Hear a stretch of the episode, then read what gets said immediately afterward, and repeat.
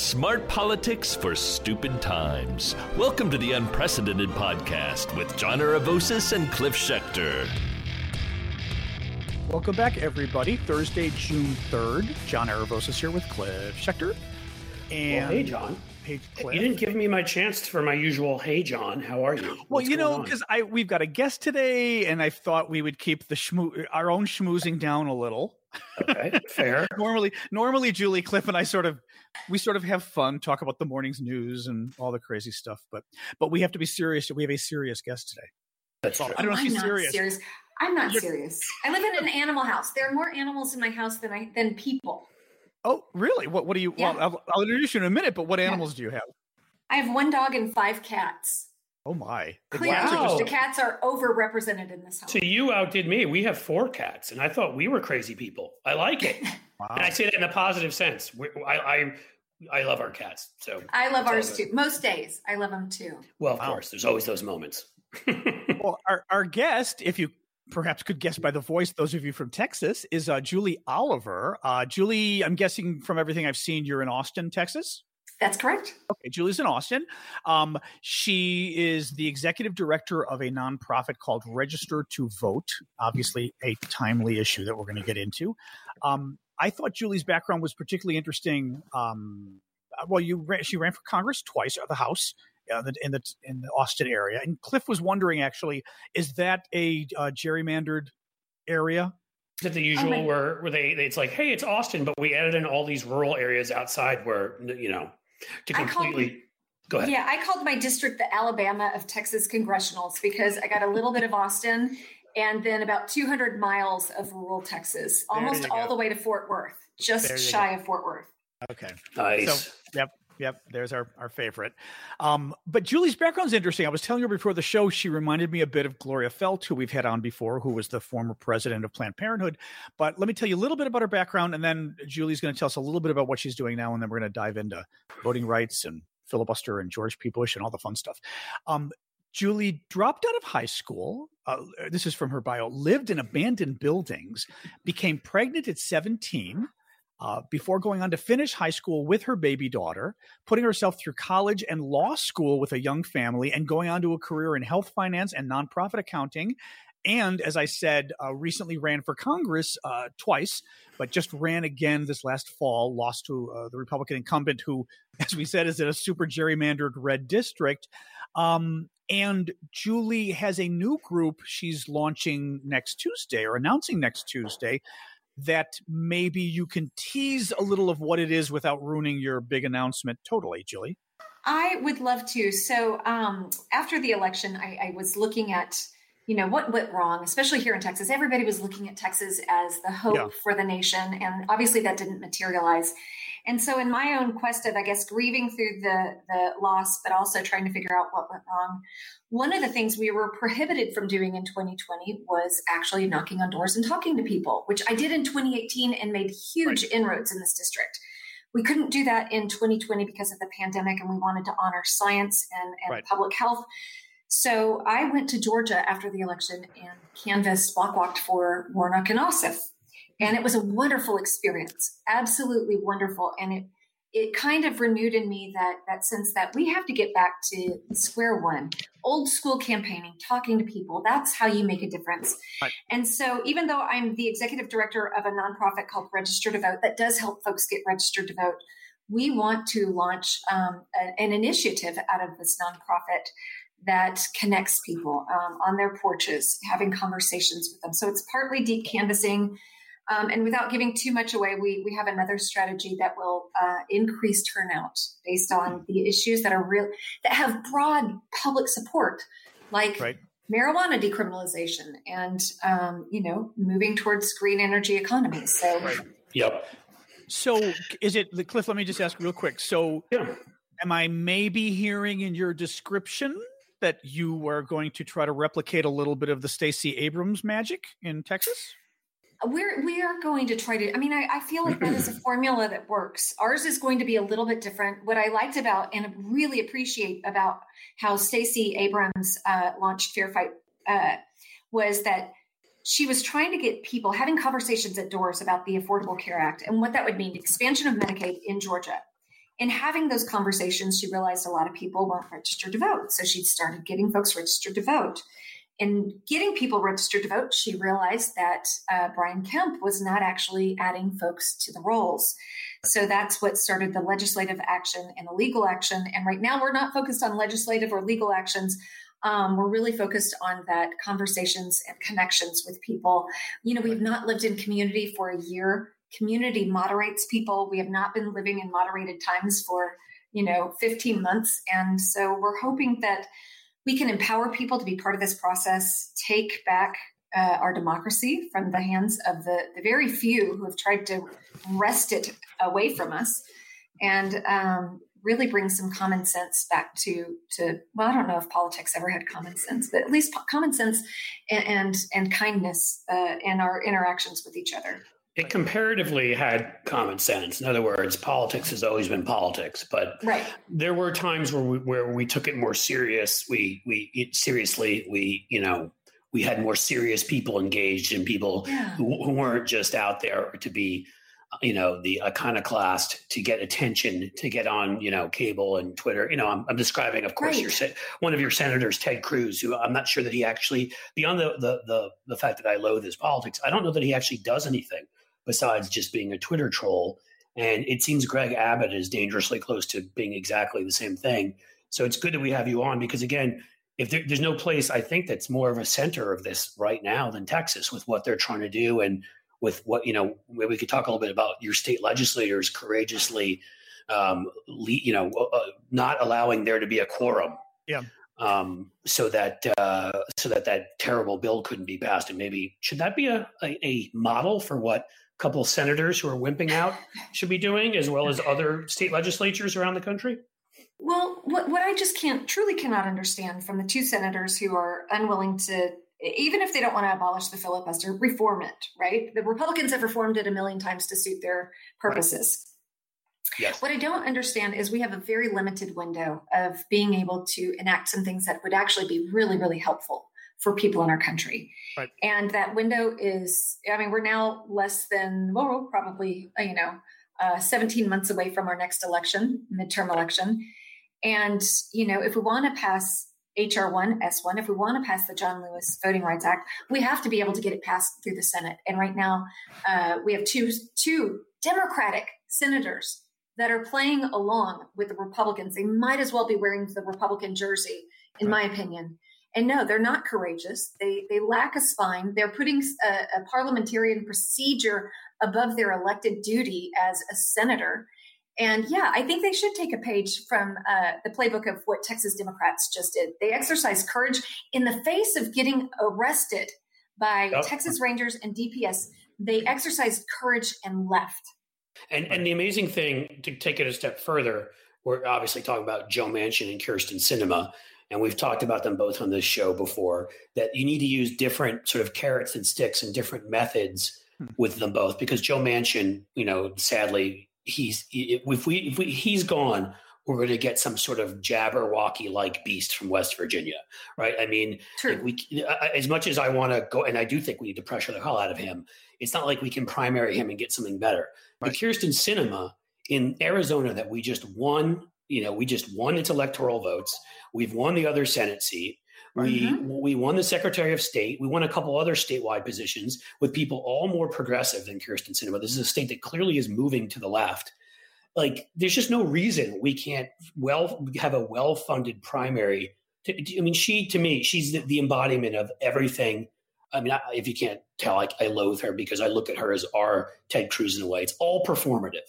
There's, it you know, is. it's all like, look, I'm wearing my, um, look, I'm wearing my edgy wig look, I'm wearing my my you know my boots, and look, you know my fuck right. you ring, and and you know it, like that's everything that she's about. It's not about actually doing anything. Right. It's not, and it's too important an office to view it as a you know Kardashian, uh, you know clown circus, and and it should be a serious office. We were just talking about this. Politics once upon a time had a had a serious uh, uh, air about it, and because very serious things are are happening, and you're talking about impacting people's lives.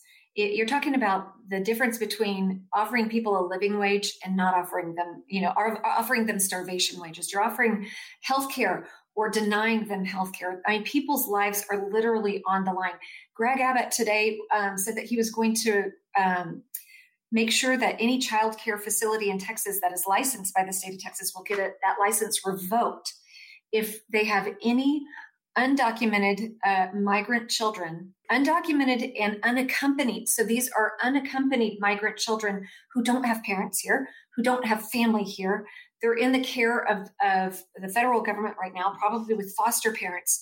And if a foster parent needs to have child care facility, child care for that child and puts them in a daycare, um, he just said he's going to revoke the licenses of those child care facilities. That's cruel. It is so incredibly cruel. So there should be a, an air of seriousness to what the Senate is tackling, and we have such a short window of time to actually accomplish something.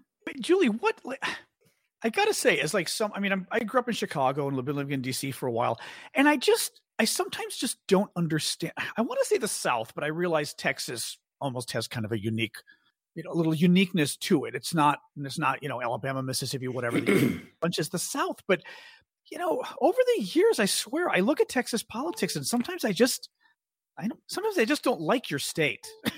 you know, yeah. I mean, it, it's like Tennessee. Tennessee's way worse. Tennessee just, boy, the Republican Party there could not do enough evil to gay and trans people and everybody else. I mean, all the time. Well, then there's then there's, then there's the friendly know. hat store that sells the Jewish stars, which I oh, is, it, is that, much. Wait, oh, I forgot that was that's actually Tennessee, isn't it? It's, it's, not just wow. in Tennessee. I mean, the, the irony of all of that. Yeah. I mean, I guess irony may not be the right word, but you know, it's of course it's in Nashville, which is probably the one liberal spot besides right. maybe a few college towns and whatever in Tennessee. Memphis too, I should say.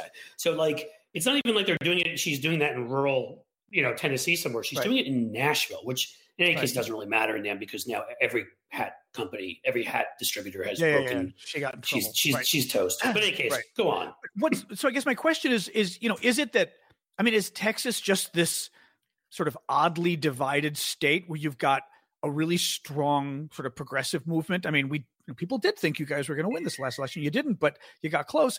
Versus this kind of right wing Trumpist thing our, I would say that our state is incredibly polarized right now, um, and and honestly, I say that because I think the Republicans have have just gone. They've really gone off the deep end. If they can imagine something that is cruel, um, they will try to enact it. If they can imagine yeah. something that disenfranchises people, they will enact it. Um, you know, we have an indicted attorney general for he's been indicted for fraud. And the FBI is investigating him for using his office and incurring favors from donors. So, I mean, that should tell you something. I mean, it's, you know. It's incredible to me. I don't want to cut you off, but just to say quickly yeah. that there's no law that says, at the very least, the top law enforcement officer in the state, if they're being investigated, uh, uh, and and in, have been forget investigated, if they've been indicted, that they have to step down.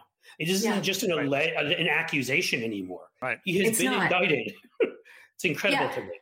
That means a grand jury found probable cause to bring charges against him and actually have a, a trial. Incredible. Right. Yeah, so it is. It's a it's a very strange state. I know Texas does. I've lived in Texas my entire life. My parents are actually from Minnesota, but I I could consider myself a native Texan, right. and I do consider us part of the South because we it feels so backwards. Uh, it might as well be Alabama on some days. Hmm. Um, and I'm grateful for my progressive allies in the state who are fighting the fight and not giving up.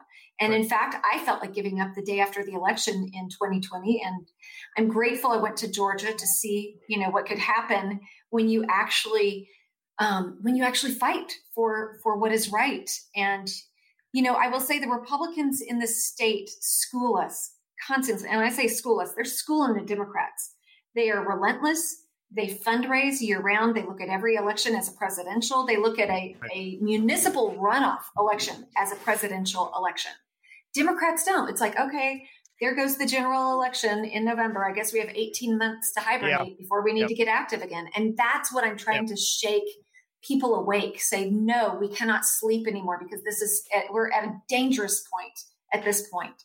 Can we may not have elections going forward. So wake up, get involved, and do something. Well, if you ever catch yourself thinking when looking in the mirror, I wish my under eye bags would just go away, you're not alone. Bags and puffiness under the eyes are a problem for millions of American men and women. Until now, introducing my new favorite, the new Genucel serum with plant stem cell technology from Chamonix. Susan from New Jersey wrote me, I've been using Genucel for a couple months. The puffiness around my eyes is gone. Even the crow's feet and small lines have disappeared and haven't come back. I love this product. I use it under my eyes, around the cheekbones, and on my eyelids.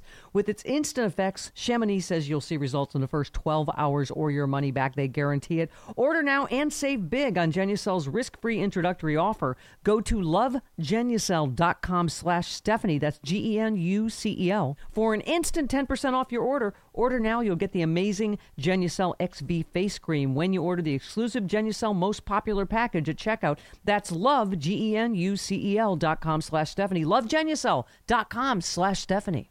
Can you maybe tell people briefly because even for me, I, you know, I was following what was going on over the last week or two with the voting rights legislation that, or the, I should say, the Jim Crow legislation the Republicans were trying to pass in Texas. I know it got killed temporarily. Um, maybe tell people what it is, how it got killed, and also why everyone's worried it might come back in a few months. So it was Senate work? Bill 7, Senate Bill 7, House Bill 6. Um, they both the House and the Senate introduced different versions, slightly different versions. Um, the Senate bill was far more egregious, and that is the one that um, pretty much went to, to, conference committee and was going to be up for a vote. It was going to limit the number, uh, limit the hours of voting. I will say Harris County, in which Houston sits, did some incredible things in the 2020 election to make voting easy for people. They expanded hours. They had 24 hour voting centers. They had mega centers, so they rented out, you know, basically, uh, uh, you know, giant like stadiums. Stadiums, right? Yeah. yeah. So that you wouldn't have a line. You wouldn't have the six hour line. And guess what? It's only in the black parts of town, the brown parts of town that have these six and seven hour lines. It's never in the affluent white sections in Texas that have lines like these. So they tried to make it very convenient. And guess what? Turnout was exponential in Houston. And the Republicans got scared. So they're trying to do everything they can to limit hours even souls to the polls which is a huge uh, uh, you know it's a nationwide effort but after church on sundays where black congregants would go immediately to vote. And typically if you have a state that has early voting and on sunday it would be seven to seven. So they're trying to limit it so that uh, polls wouldn't be able to open until one o'clock well after the time church lets out. Right. um, armed poll watchers could be inside of facilities where people are voting. Armed meaning they are carrying guns and an election judge can do nothing to stop. And now they don't even need a permit to carry those guns, which is nice too. Permit. Right. They can look over your shoulder and see who you were voting for. They can get out their camera and take photos of who you were voting for. That's um, insane. Um, yeah, it's insane. And and then, you know, one of the most egregious provisions of the bill that happened in the middle of the night last Thursday night was that a judge could overturn an election based on allegations, no evidence, just allegations of fraud. So if you had an activist judge, an activist judge could absolutely overturn the election without having to provide any evidence that there was actual fraud. Um, one of the other things that they were going, going to do is um, limit how people could turn in voter registration forms. So, voter registration forms in Texas, I don't know if you know this, you have to be deputized in every county to, that means you go to a one hour class when it's very inconvenient. And if you want to get people registered to vote and you're not deputized, you get it, it's a state jail felony. So, if somebody goes to, let's say, the Secretary of State's um, website and pulls up a voter registration form and types in all of their information and prints it out, that was going to be illegal. It had to be handwritten. And I will tell you, one in 11 voter registration forms that are handwritten are tossed out because they can't be read. You can't read the handwriting. Hmm. So if they printed them out where it was completely legible, um, that was going to be illegal. Right. I mean, it's again, just ridiculous. They're not There's even no hiding reason. it. Right. No. It's, it's not even I mean, it, it's so obvious at this point. Didn't the Texas bill also have? I mean, this is incredible to me. I don't know that it, it, it couldn't pass constitutional muster, but it, it, reminds me of the one in Georgia. You know, those ones where they make it most obvious, like you can't give people water if they're dying of thirst and they're right. in line. Didn't the one in Texas have like you can't transport more than two people yes. to the who are not in your family?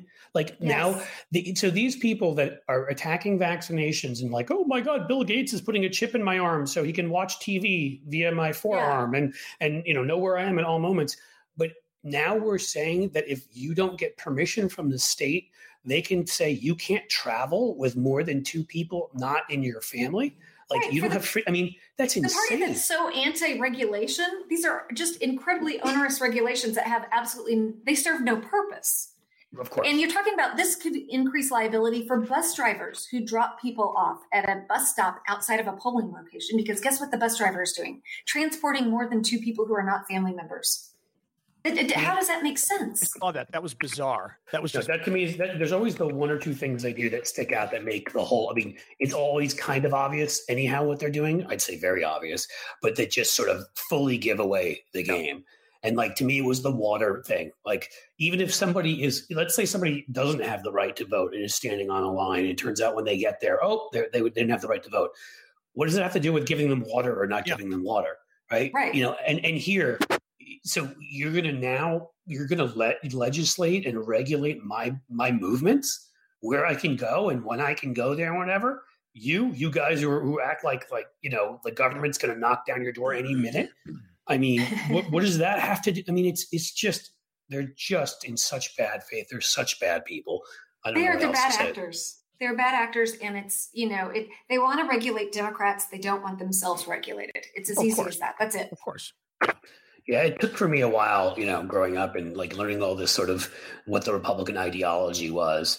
And I had to relearn, you know, everything and you know, learn that everything they say, it, it only, you have to add four white Republicans at the end, right? like, you know, like less government, four white Republicans.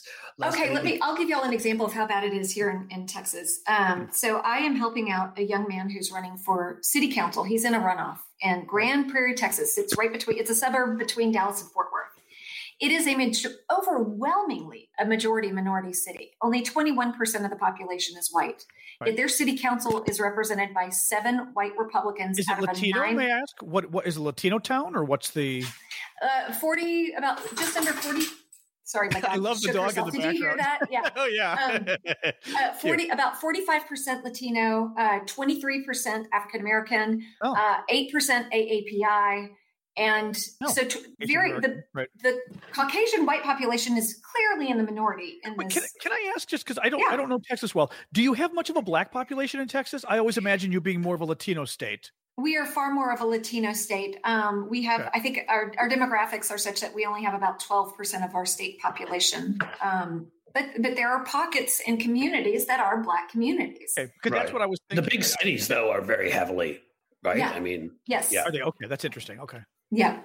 So it's and I will tell you that the the white Republicans in Grand Prairie are, you know, having like I mean, you would have thought that there was an invasion in their town um, because this young black man made it into the runoffs, and they hate it. And I've I've never seen such vile, racist uh, material as I have in this election. And I went up to Grand Prairie on Memorial Day to block walk. I will tell y'all, holidays are great days to block walk because people are home. Um, and there's a huge interstate that cuts through Grand Prairie, I 20.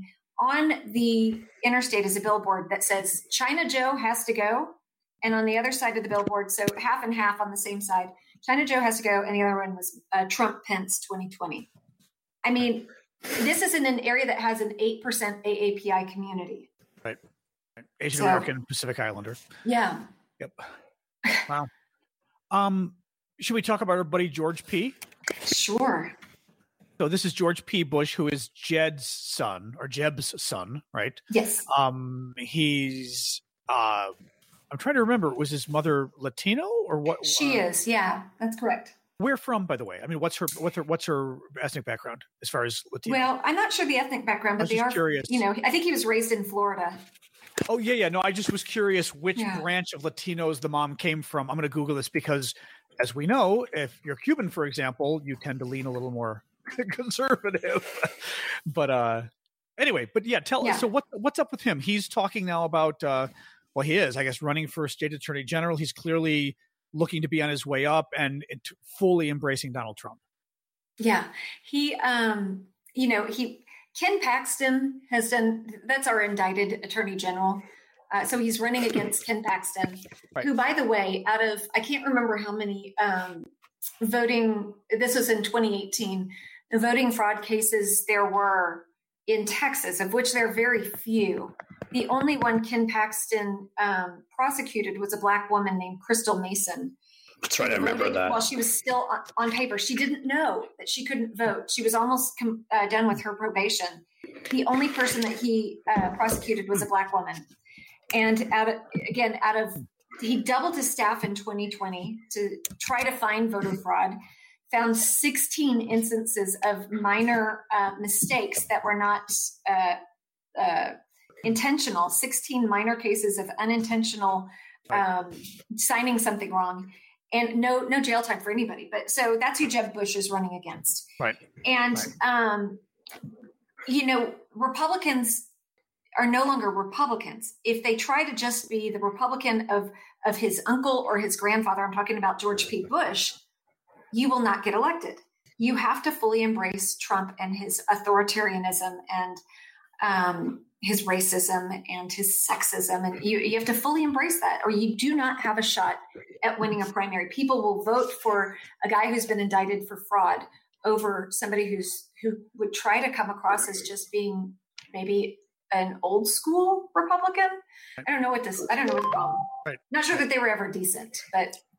I mean, you know, there were some. I don't know in Texas as well, but certainly like back 20, 30 years ago, there was a vibrant, moderate Republican wing. And obviously you could disagree with them on a whole sorts of things, but I, at least like sort of they were trying to govern. They had a philosophy. I mean, that's my yeah. opinion anyhow. You yeah, know, they had unlike, principles for sure. Right unlike they may have been misguided principles, but yeah, right. I think they, they were wrong, and I wouldn't have done yeah. things, you know, here and there. I certainly would have tried to find common ground with them because we're a democracy and it works better, you know, if that can work. Don't get me wrong; it doesn't work today, um, you know, and whatever. But you know, they there at least was something behind the philosophy of we should govern it. We just want to do it in a more market friendly, business friendly way as opposed to now, which is just throw your hands up and yell a lot, a lot of crazy things and conspiracies and do nothing. Right. I mean, yeah. Texas right. being the best example where, you know, you've got a, an electricity grid that has failed and you've got a pandemic that's awful. And like they're, they're talking about trans, you know, people using the wrong bathroom in their opinion, or or uh, you know making sure that that criminals don't have to get background checks to carry guns into your daycare center or you know stuff right. like that the important stuff that obviously people really need in case oh, i took you off track i'm sorry yeah no it's okay so george p bush i mean both he and ken paxton are trying to curry favor and get that endorsement from trump right. and you know if I were really, if I could be a little um, unkind, but they can both go to hell as far as I'm concerned. I'm sorry. It's um, I mean, you have to you have to disavow your family. And that is what George P. Bush has done. Yeah. He's disavowed his family. Well, he literally um, did that. Did you see today? I don't know if I had retweeted it or not. If I can yeah, find it, but, it. But his uh his I don't know if it was a cozy or whatever you call the little thing for your beer, but yeah. on the back of it is a Donald Trump announcing his his run for attorney general of the state, and on the back of it is a quote from Donald Trump saying, "You know, he's the only good Bush," basically. And you're I mean, just that, to me, like, that's it's. I mean, it's incredible. Like the lack of incredible, the lack of of like pride, the lack of sort of, I mean, yeah. lack of shamelessness. I mean, I, I, retweeted it too because I mentioned something people forget. Everybody remembers the attacks on Jeb and George. Yes. Right. Yeah. George W. Right. But actually, he attacked this guy's dead grandmother and grandfather. I mean, Barbara, when Barbara came out for Hillary back in 16, George George wouldn't say it out loud, but we found out later that he privately voted for Hillary. Uh, and I'm talking about George Senior, right? Right yeah. before he passed away. Um, and and and Trump attacked Barbara and George yeah. H.W. Bush. This kid's grandparents, who he grew up yeah. going to going to you know Kennebunkport with and all that. Like, so his dad, his grandparents, his uncle. Like, there's just, I mean, clearly the, the only thing you can find in today's Republican Party is nothing is sacred but power. Nothing. Family, uh-huh. forget it. Country, who cares? You know, yeah. I mean, like none of that matters. Just power. Which there's a, there's a, a system of government that that goes nicely with that. You know, it, yeah, it, it's, it's it has a it, it, was based on the the Italian fist with the sticks known as a fasces. yeah. Oh, it's it's uh yeah. So welcome to the wild west of Texas. Yeah. Woo woo. So um, um oh, sorry, ahead, John. No, no, it's okay. I was just trying to think of what um did we well did we sort of go through the voting thing, filibuster. What I mean, are, are, you thinking of running for Congress again? I mean, do you sort of have long term goals on still getting into Congress, or what are you thinking about that in the end? So obviously, you, know, you got your nonprofit or any office. Yeah, I would say it's. I will say it's it's very challenging for me to think about like running again in a very gerrymandered district. So the the answer is absolutely not when it comes to you know 212 miles of Texas and traversing it and putting 40,000 miles on my car each election cycle to do it. So that is a hard no. Um, people have asked me, like, Julie, will you run for mayor? I, you know, what's funny is I'm not even a little bit interested for me in city politics. I mean, right. I'm interested in who's elected. I'm interested in the policies they put forth, but that's not something I'm interested at all in running for. Um, if I ever run, it probably would be for Congress again. But for now, I, I really actually love what I'm doing in at Register2Vote, and I love what we'll be launching next week. And it feels like I'm still part of the campaign life, but without the stress of being the candidate. So it's it's kind of a really nice balance of, of both. And we, I don't know what the lines will look like. You know, we're not going to get lines likely until early next year, uh, congressional right. district lines being redrawn. My hope is that if we do actually get two uh, congressional districts here in Austin, I think Lloyd Doggett has mentioned he wants to run again. And I hope Wendy Davis will. And I will um, fully support her. Um, I love Wendy, and I think she would make a fabulous legislator at the congressional. And that's in level. the Chip Roy district, right?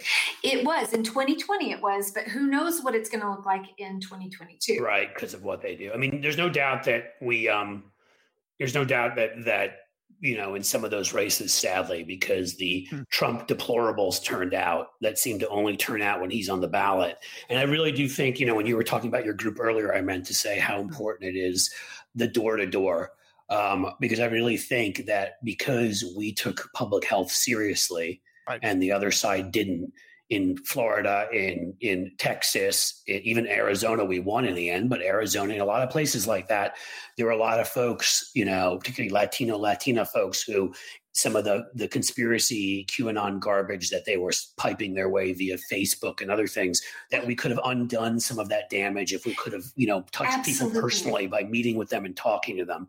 Agreed. Um, I mean, I had I, people were, you know, Roger Williams, the guy I ran against, was saying that I wanted to defend the police and live in chaos. Nothing could have been further from the truth. I want to live in a safe society, but I also want to be safe from police violence. And um, you could you have know, made that point if you met with people all over again and again and again right. and undone some of that damage, as Wendy Davis could have, and people across. I mean, I saw this. I worked in a number of congressional races. You know, I have a firm that does TV ads and PR, and I worked in a number of key swing races last time, and I, I saw that kind of damage across the country. It wasn't just there. You know, right. I mean, it was in the Northeast. I mean, I did some work on on the race we sadly lost in in Staten Island Max Rose, who was a congressman. I did some work, you know, in a few other places. Gil Cisneros out in California through an independent expenditure group, and they, were able to really clobber us on a bunch of this stuff, and and we didn't have the normal means of responding because we weren't going door to door. Um, exactly, and I will say that I think that you know, again, when it comes to political strategy, Democrats really should take a, a page from the playbook of Republicans because they do have political strategy down. It's for evil. We need to use it for good. Yep. But you know, yep. think simple things like visiting, having a big candidate go visit a population. I will say, I think one of the things why Trump was so popular is because even though it was not safe from a public health perspective, he did these rallies and came to people's towns. And you know, he went to South Texas for crying out loud, and that meant something to people. Like, wow, he came to my town, and um, yeah, and in a fact, lot of folks. You, sorry, I didn't mean to cut you off. I was just going to say in South Texas, you know, I was speaking with a, a state rep from South Texas on Saturday, and he said, Julie, you know, we feel disconnected from the rest of the state because we have the King Ranch, which is a multiple thousands of acre ranch here in Texas. So the King Ranch separates South Texas from the rest of Texas. And he's like, and nobody comes to visit us.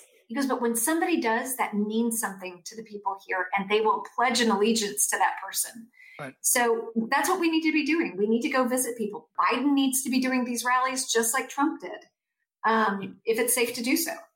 Yeah, I think the rallies are are important, and I also think the you know again like the door to door and the the mm-hmm. advertising and meeting people where they are not saying well you should be watching this but finding out where people are getting their information You know, I mean, the most infamous case I can think of in this, hmm. you know, and I don't mean to be taking people far afield, but if you listen to the show, I assume you're interested in, in political races too. Is there still are folks who will say, and this is this hurts a lot, that Rick Scott would not be senator from Florida if Bill Nelson, the then senator who lost in like what 10,000 votes or something in 2018 uh-huh. had been willing to do a an ad in Spanish and show up in some of these communities. Meanwhile, Rick Scott was going to like inaugurations in Colombia so the Colombian community could see a picture of him there. Right. Like, yeah. you know, it, it, why we wouldn't do those things and, and talk to those populations is crazy Cliff, to me. Julie is going to need to leave like probably in 30 seconds. you got to know she's got she's got something in five minutes she's got to run to. Julie, maybe just sort of sum up, uh, tell people where they can find out more about you. Yes, uh, please. Well, I um, our our website is register2vote.org. That's register the number two, not the word two, but the number two vote.org. Um, and and then stay tuned. We're um, I have a social media, so I have Twitter and I have, I have Facebook, and you can follow me. It's at Julie Oliver Texas or TX. Yep. And so we will be launching something next week, and I'm so excited about it, y'all. And I I can't even wait. I wish I could tell y'all the biggest part of it that we're going to use to to drive turnout um, but they're very, very popular issues that outperformed Biden in 2020. So we hmm. will be wow, okay. working on things like that here in Texas to get the populations that have been underrepresented, underserved, and right. truly undervisited um, out to vote in 2022. Fantastic. I just found you on here. Yep, at Julie Oliver, Texas. I'm following you right now. Everybody else should. Um, and, you know, take seriously what she's doing in Texas because Texas is the type of state with its size that can change the whole ball game for us. Well, I will. Can I can I share one final thing with you? I know I have to have yeah, thing in four minutes. One of the last uh, things that I did um, before I went to Georgia is I looked at turnout across the state in all of our 36 congressional races. And what was the saddest thing to me is that our safe Democratic seats, congressional seats, federal congressional seats in Texas, had the poorest turnout and the lowest voter registration rates in the state. Not the same with safe Republicans. They had high turnout, high voter registration. So our safe Democrats are not doing the work. And if each one of those safe Democratic seats had pulled in 50,000 more Democratic votes, and I'll give you context, I ran in the Alabama of Texas congressionals. I got 60,000 more Democratic votes than a guy who sits in a very urban area between Dallas and Fort Worth. So if each one of them had just gotten 50,000 more Democratic votes, this would have been a state that went for Biden. Wow. I know that sounds like a lot. It actually isn't. It's just they truly underperformed, truly yep. underperformed. And that's sad. And we're going to change that. Okay. Julie, well, thank you so much. Julie Oliver. Uh, you guys can find her on Twitter or Facebook and stay tuned in the news next week to find out what her new group is and what they will be doing. All right, Julie, thank you. We'll definitely have you back. Julie, thanks so much for your time. Thank you. I appreciate it. Thanks right. so much. Bye-bye. Bye. Bye. Ah, very good.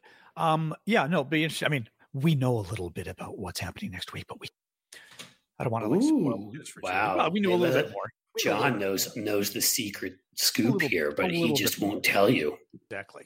Well, have I ever mentioned to you what a carnivorous beast my mom is? She loves steak and burgers, right? We grew up on them. I've never seen her so happy when I sent her Omaha steaks and burgers for Christmas one year. Holidays around the corner, finding the perfect gift is tricky. Omaha Steaks makes it easy to send friends and family an unforgettable gift, guaranteed to be loved. Go to omahasteaks.com right now and enter Stephanie in the search bar to order the perfect gift package. For $99.99, you'll get 24 entrees, like the world famous bacon wrap filet mignons, chicken breasts, sides, desserts, and so much more. When you use the code Stephanie, you'll also get an additional eight Omaha Steaks burgers free with your order. We've all heard the reports about shortages and shipping delays, so don't wait. Order the perfect gift package today at omahasteaks.com. You'll get eight free burgers when you enter the code Stephanie. Achieve gifting greatness with Omaha Steaks. Incredible flavor, incredible value, and 100% guaranteed. That's omahasteaks.com. The keyword is Stephanie, omahasteaks.com.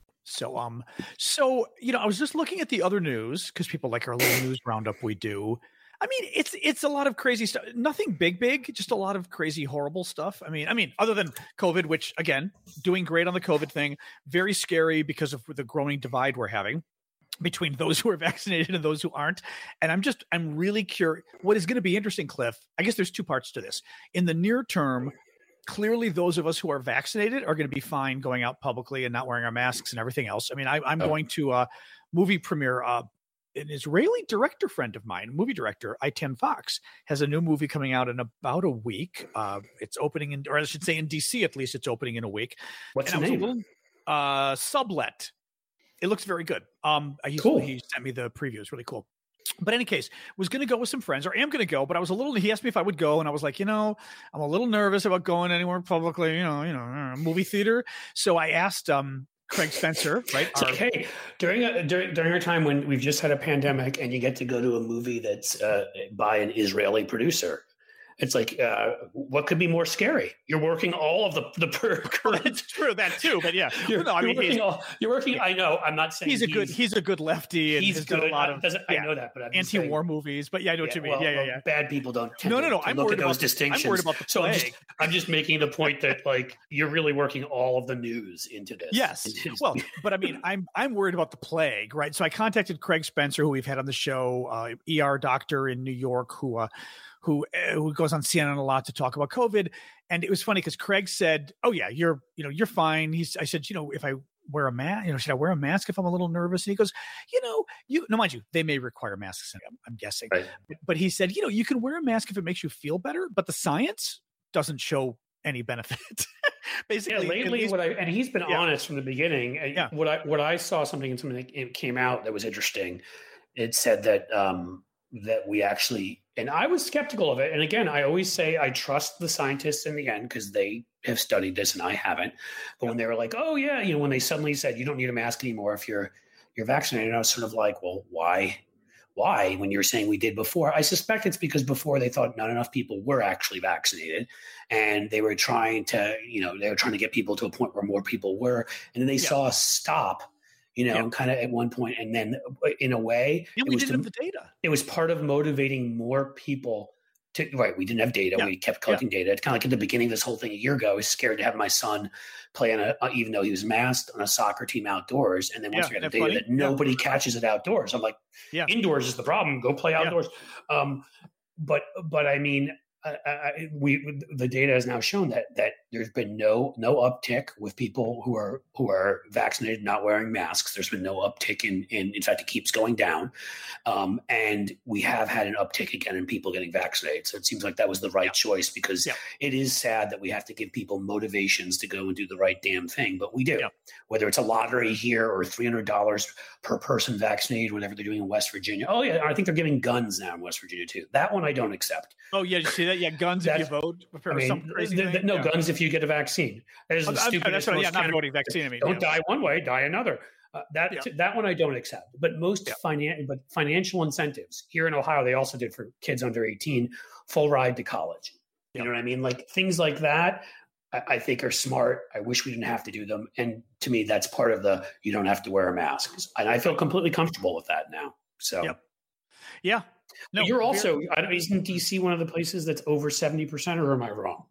Oh, I have. Uh, I did not see that, but I wouldn't be surprised if DC is doing well. No, that's not true. DC was a little behind before. I don't know where we Maybe. are right now. We were surprisingly a little behind, and I, Maybe because the, the, the, if we're being honest, I mean the, the, black community is a little more hesitant. And again, yeah. as I said before, I get well they were the reasons historically know, right? for that, but but yeah. well they've had a lot of great they've had a lot of influencers and people going out and, yeah. and, and you know, like every time I watch a, a, a New York Yankees game, there's at least five ads that come on with top doctors and scientists in New York, all of whom are people of mm-hmm. color, right. and all of whom say, I get why there's hesitancy in our community, but but it is safe. We've gotten it. Our kids have gotten it who are of age, blah, blah, blah. And I think those kinds of things really help. You know, now I have not seen ads in DC except that I don't watch the local channels much, right? I'm watching CNN. So maybe they're on the local channels, but I was surprised on a community email list I'm on two days ago. Somebody joins, somebody jumps in, uh, Latino name, which is relevant, um, and says, Hey, you know, I'm trying to get my grandparents vaccinated. Does anybody know where, like, where I can go that might have vaccines? And Cliff, I'm like, people are vaccinating you now with no reservations at this point. I mean, literally, you don't need an appointment at this point. That's how many vaccines there are, and that's and that's how low demand is, right? Like uh, George Washington Hospital, I just got an email saying, just, you know, come on over. um, my pharmacy across the street several weeks ago had a two day wait, meaning meaning like if you went today they would have appointments available on saturday right? The pharmacy in chicago same thing they had appointments in two days. Yep. Right now i think they're just drop in and this person didn't even and a bunch of us weighed in. First of all several people said oh try the cvs like even these people didn't quite realize right? And i weighed in and said literally anywhere and here's a website vaccines.gov by the federal government that will literally tell you when you plug in your address the stock that every pharmacy near you has and it'll let you register for whichever pharmacy you want. Like people didn't know about the website but they also didn't even know enough to tell the person literally anywhere rather than they were going oh well i think my cvs has a lot. No no no no no. Every cvs has a lot. So Right. I, I worry a little that that and again it's hard to say in dc because we've got such sort of national news here um, but i worry whether we've done enough advertising of just how pervasive the vaccines are and frankly that damn that they're everywhere and you can get them. Yeah, I don't. I don't. There should be more. I mean, again, my opinion on this stuff is that there can never be enough. yeah that too That that, that you honestly Right. can never. And a number of states, and sadly, I'm not among them. I think we've only hit about fifty percent or something in Ohio. I hope we've even hit that. Um, but I've seen a list of somewhere between a dozen and fifteen states, maybe more, that are now above seventy percent. So that's a step. You can probably Google that. I can Yep. Google it right now. Let's see. 70% full fully vaccinated Yeah. Or yeah, well, let's see.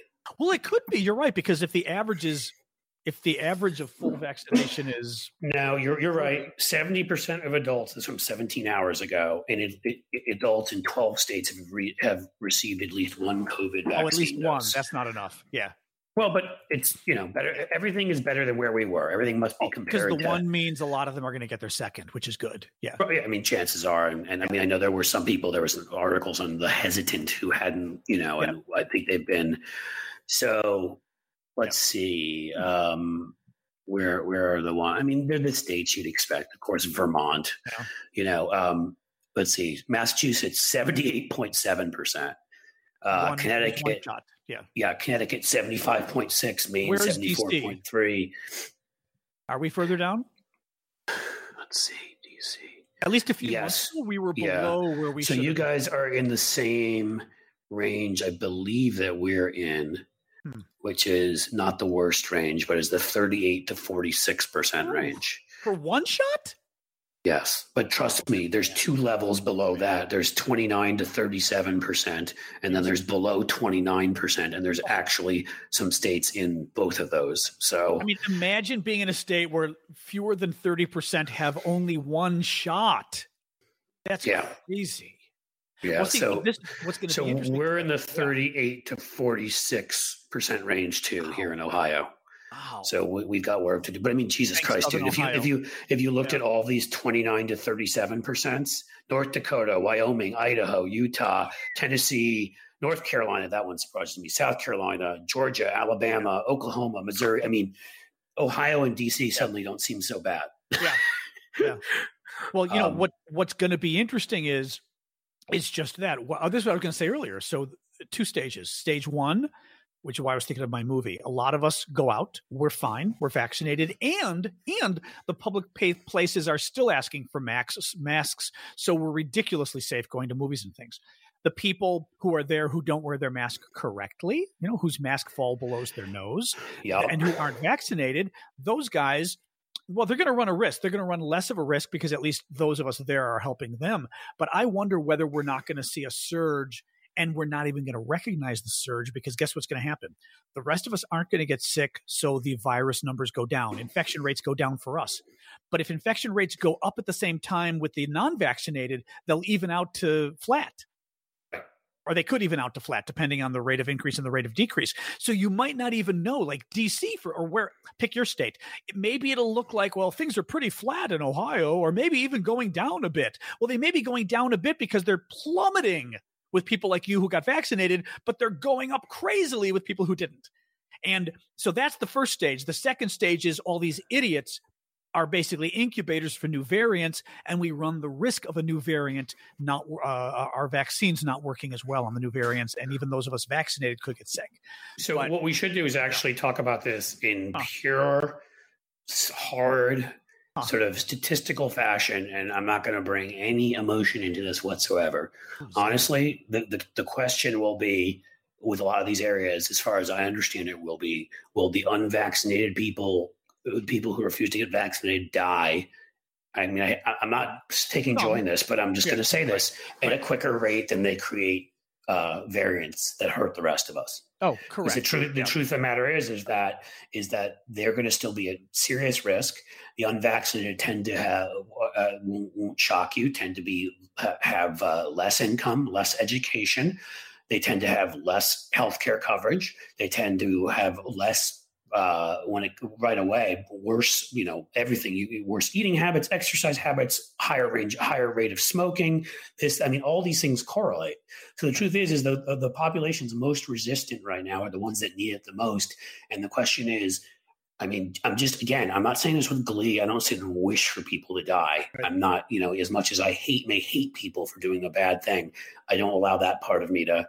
But but a, a pure realistic thing is, are they just going to? Yeah. Because are they already people that have diabetes and have this and have that, that yeah. they're not in great shape and this thing's going to come along, you know, and faster than they can, you know, incubate, replicate and create, uh, you know, and create uh, variants, they're just going to drop dead, you know? And I mean, I don't know the answer to that because I'm not a scientist, but, right. but that's the truth of it. Because if, if it were different, if it was, if, I think if you did it randomly, and said randomly 30% have not gotten it or 40% 50% and, and it was um, people who often were among the most healthy members of society right. the most you know those that took care of themselves and, and got exercise every day and blah blah blah maybe it's different but the question here is you know i mean honestly is yeah. it just going to kill whole swaths of people well, in areas and, that refuse to get it and again think of states like yours or even worse some of the states in the south like you were saying because you know in dc we've still got a lot of us who are vaccinated. There's uh, there so that you've got sort of an interesting mix of people. We still dilute the virus because a lot of us are vaccinated. So even if you're in Correct. a public place or not even a public place wherever you go in these states a lot of people i mean most people aren't vaccinated at all. A is the first problem. So anywhere these guys go and congregate without their masks inside like they're also proud now they go to church they go everywhere they don't care. I mean, you're going to have I got these churches too. Oh my God, where they've got these crazy churches with thousands of people in them. you know what I mean? Yep. You're going to have thousands of people where, you know, nobody's vaccinated. Not even, not only nobody, but if you've got these states where 20, let's say 25% of people have had one vaccine, you've got a better chance that those are Democrats than mm. Republicans who've got the one vaccine. Correct. I mean, I hate to I hate to do this, but I'm just going to sit here and say this. You know, and some of this, some of this is it, it, may sound like stereotyping, but it is largely based on I've looked these things up. This is largely based on facts, figures, you know, so social preferences. The truth of the matter is, is that in some of these rural areas, the unvaxxed, where they, where is it, where is it they're going to be congregating that in large numbers? Well, John nailed it. Mega churches are one example. Right. Large concerts, you know, maybe WWE, maybe right. you know, like country country music, Trump, Trump rallies, rallies. Yep. right? But all these kinds of things, they're just going to go back to stadiums because I know. Look, I'm, I'm, you know, excuse me, I looked it up. I mean, Guns N' Roses is coming to town. I'm going to go back to seeing my rock and roll, you know, and I'm ready to go. I'm going to go inside. I, now, if it's indoors in large stadiums, I'm going to think about that. I may still wear a mask. Um, I have to think about that, and I'm going to talk to the Craig Spencers of the world and other people like that uh, for you know on, on those kinds of things. But but you know, and I'm not saying that there'll be some unvaxxed people there, but what I'm what I'm talking about is is places in certain rural areas where they're below 30 percent and maybe below 20%. And the big mega churches, whatever, there are going to be some outbreaks. There just are. And yeah. and in those outbreaks, a lot of people, because it's going to be among older, more vulnerable people, are going to die. Right. You know, it may it may end up leading the numbers to go back to go further up in terms of what percent of the people who get this thing die from it, um, yeah. because who will be left? So I mean, I they'll be there to analyze. I don't yeah. wish it upon them, but I don't, you know, at the same time as I don't wish it upon them, I, I can't sit here and and have sympathy. I, we've tried everything, no. and even even financial incentives. Even you can win the fucking lottery here. You can win a million dollars in Ohio just for going and getting something you should be getting anyhow. If that's not enough to motivate you, and you choose to to be, you know, not get vaccinated, and hanging out at the mega church and the whatever, and you get it you know, I'm going to be more, I'm going to save my sympathy for people that don't do anything wrong and end up having something I, horrible. Yeah. No, we'll see what happens. I just, I at this point, I just don't understand people not getting vaccines. I, I just, and even I, whatever. I mean, people. You can't, John, and I can't either because you know, they, yeah. they, they come from a whole different ecosystem, a whole different belief system, a whole different bubble of information or misinformation, we should say. Um, you know, like that. That's that's kind of you know that's kind of my thing on it. So I don't, they, I don't but think they've chosen that bubble. I mean, again, this no, all goes no, I agree. Right. The original because, sin is theirs. Because yeah. there are people that caught in get caught in you know lefty bubbles too. We hear about that all the time. But this is one of the reasons why I talk to people. I mean, listen, I will never take right wing propaganda seriously in the slightest. So, not that. But is why I try to talk to people that have more moderate views than me, more conservative views, but actually believe in government, believe in whatever all the time. Because I really do try to reevaluate if I, you know, if at times if I just if I get caught, caught in a loop of, of uh, confirmation bias. I always want to be testing my own theories. And I've changed some opinions on that. Right. You know, mostly right to the left. I mean, you know, right. 15 years ago, I shamefully will admit, um, 15 years ago, probably longer than that, 20 years ago, that I was in favor of the death penalty. I no longer am. I'm not because of all the reasons why, you know, I don't, th- I, I, mean, obviously being working with the Innocence Project, I know how often we get it wrong and how screwed our system is.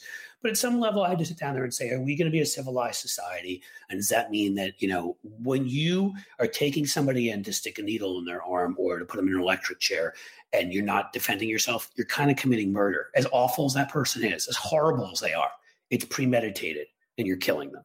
And, that's my opinion. I'm not, you know, and I, and I had to think about whether I think the state should be doing that and how they should be doing, you know, and all that kind of stuff.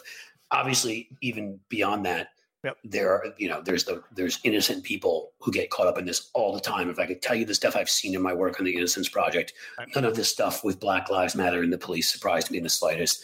I've seen so much shit in the last decade since I've been doing this stuff that I mean, it's like having your eyes open to a new reality. So, but my point is, is that uh, we should all be reevaluating what we believe and various information and whatever um, all the time. But I, and and even I would put it this way: it's better in our bubble than theirs. Our bubble still tends to believe in oh, science yeah. more, yeah. and yeah. to believe in in you know reality and you know we i don't like folks- our bubble entirely but there are, are, our extreme i don't love their extreme is batshit crazy again what carville said you know right. our, our extreme still wants us all to get health care and they may not be realistic about how it can get done and you they know? may not be they may not be realistic about how to do it they may not be realistic about messaging it properly and they may screw up in, in, in and be unrealistic in all sorts of ways but yeah. it still is a great goal yeah, no, I mean, again, our extreme really drives me insane. But but again, it ain't a cult, and it's not trying to get people killed and everything else. In any case, I did find the George P. Bush. It is a beer cozy. I it saw says, it too. Yeah. So it says George P. Bush for Attorney General on one side, and the other side has a picture drawn like Wall Street Journal style of Trump shaking George P. Bush's hand, and the, it has the quote: "This is the only Bush that likes me. This is the Bush that got it right. I like him." I mean, it's like, okay, dude, sell out your family because you're a piece of shit, which actually is about as Trumpy as you can get, right? Selling out you're your right. own family. Hey, next thing you know, George P is going to start dating his daughter. You know, oh, oh God! I mean, the thing about the, the, thing the thing about the Bush family, the one thing I will say that has always been an awful trait in the Bush family is this competitiveness and this sort of we need to, to to, to be the leaders of you know of American society.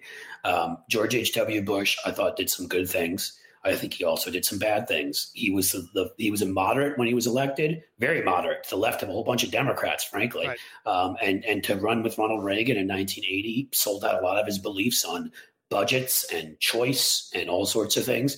But you know, there still was, and and and of course, what he allowed to happen in his name with the whole Willie Horton garbage in '88 um, is despicable. You know, and so I'm not saying you're defending. You know, and let's not even talk about putting Clarence Thomas on the Supreme Court. Um, but each generation gets worse and gets more right. and has and each generation seems to keep more of that Bush competitiveness to win, but loses the soul that was originally there that actually believed in public service, you know, that realized they were privileged members of society that believe in noblesse oblige, you know, and it becomes more and more that they adhere to this sort of southernized version of raw power. Right. It's the best I can come up with. And George P I feel like that ha- that's happened uh, to Romney's too, but but you know, right. but the, you know, Mitt at least took a U turn and would start going back in a better direction, whereas the next generation, the Ronna McDaniel direction, is complete crap like George P. Right. Yeah, they're all whatever. I'm over these guys. Anyway, all right, let's wrap this baby up. Um, We've got lots of guests coming up. Jeez, I had like we had like a sudden spur of guests. I know, and, and you booked a bunch, and I haven't even been able to book the ones that I want to book yet. That's so I'm not saying in a bad way. I'm just saying like we're now that now that we've got that going on, we're going to have a shit ton of guests, folks. So yeah, glad to know that, that uh, you don't like us that much. We've um, got two next week. We've got one the week after, and trying to book a second. It's yeah. Anyway, and well, I've got I've got two that are ready to come on. I just haven't it hasn't been booked for a date yet. So Good. Well, just keep an eye on your. I, I sent you the updates for the. So keep an eye on your calendar for it, folks. But in any case, yeah, we got a lot coming up. This is good. So it's Thursday, um, and of course, oh God, we're heading back to nonstop ninety degree weather in DC again. I am so. Oh really? Cliff, it's going to be like last summer. I swear to God, this entire city was nineties all. Or, or if it was 80s, it was 80s and like 100% humidity, so it might as well be 90s. All freaking summer last year, it's happening again. I just like, oh, make it stop. It's only beginning of June. I don't want to be uh, reflexive. Like it's the you know it's climate change. It's it climate may be. Change. Um, it may be some of that. It, um, it may be all climate change, yeah. or it may just suck. I mean, I don't know, John. Yeah. You've lived in DC enough years now that, and I did certainly like for about eight or nine years. I lived there, and I, you know, again, I, when I lived there uh, up until what 2008, 9, 10, somewhere, it was pretty it was pretty awful then, as I remember my summers in DC. It was like this in the 80s and 90s because I remember working on the Hill late 80s, early 90s. And I'd come to work, and even if I'd leave my jacket at work, right? Because you finally learn that you get to a certain age and you go, oh, yeah, I can leave my work jackets at work, right?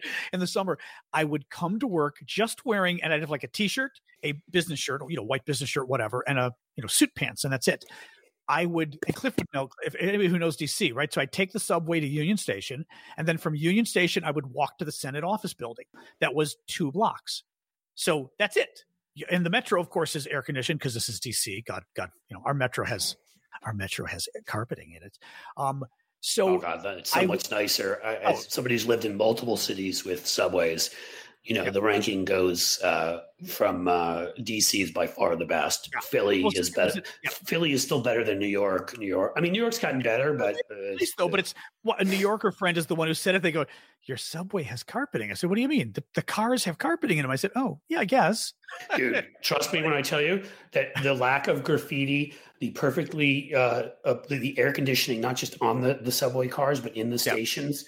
Yeah and the uh, yeah, and, that's true too. You're right. The graffiti and the carpeting were three things yeah. that I noticed yeah. immediately because I moved straight from New York to DC in 2000. Yeah. Yeah. Actually, late 99, yeah.